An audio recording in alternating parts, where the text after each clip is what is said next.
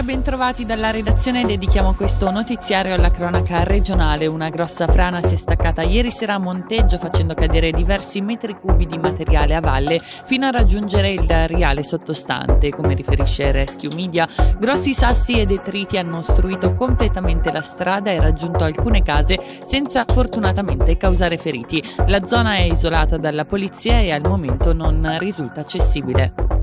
Chiesto l'ergastolo ieri a Lucerna per il 36enne che nel 2021 ad Emmenbrook è uccisa e accoltellate la compagna 29enne latinoamericana domiciliata a Losone. Per la procuratrice pubblica il rischio di recidiva è importante e l'ergastolo è una pena appropriata, mentre la difesa chiede il proscioglimento parlando di un attacco di panico dovuto a sintomi del long covid. Ricordiamo che quel giorno l'uomo inferse più di 60 coltellate alla donna. La sentenza è attesa per il 9 novembre.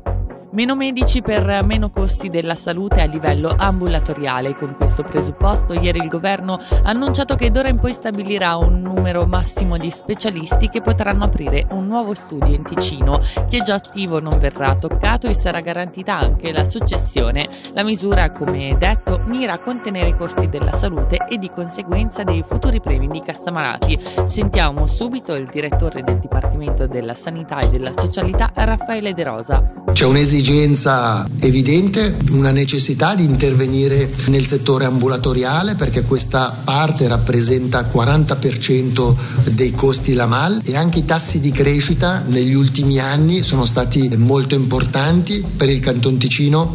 In questo ambito ambulatoriale abbiamo avuto una crescita di circa il 50% a fronte di una crescita del 30% a livello nazionale, un'evidenza di intervenire anche in questo settore, tenuto conto di due esigenze diverse, quindi di un equilibrio da trovare tra una sovraofferta, quindi un'offerta eccessiva in determinate specializzazioni e una penuria in altre, pensiamo ad esempio ai medici generici e alla medicina di famiglia. E ora lo sport con l'hockey, vittoria per il Lugano e sconfitta per l'Ambrì nelle sfide di ieri sera. I bianconeri hanno conquistato la quinta vittoria consecutiva vincendo 2-1 contro la Joie, mentre i biancoblù sono caduti contro il Friborgo, capolista, con un 7-4. Infine le previsioni del tempo, oggi al mattino abbastanza soleggiato, nel pomeriggio aumento della nuvolosità e qualche debole rovescio, a basse quote temperatura massima a 16 gradi.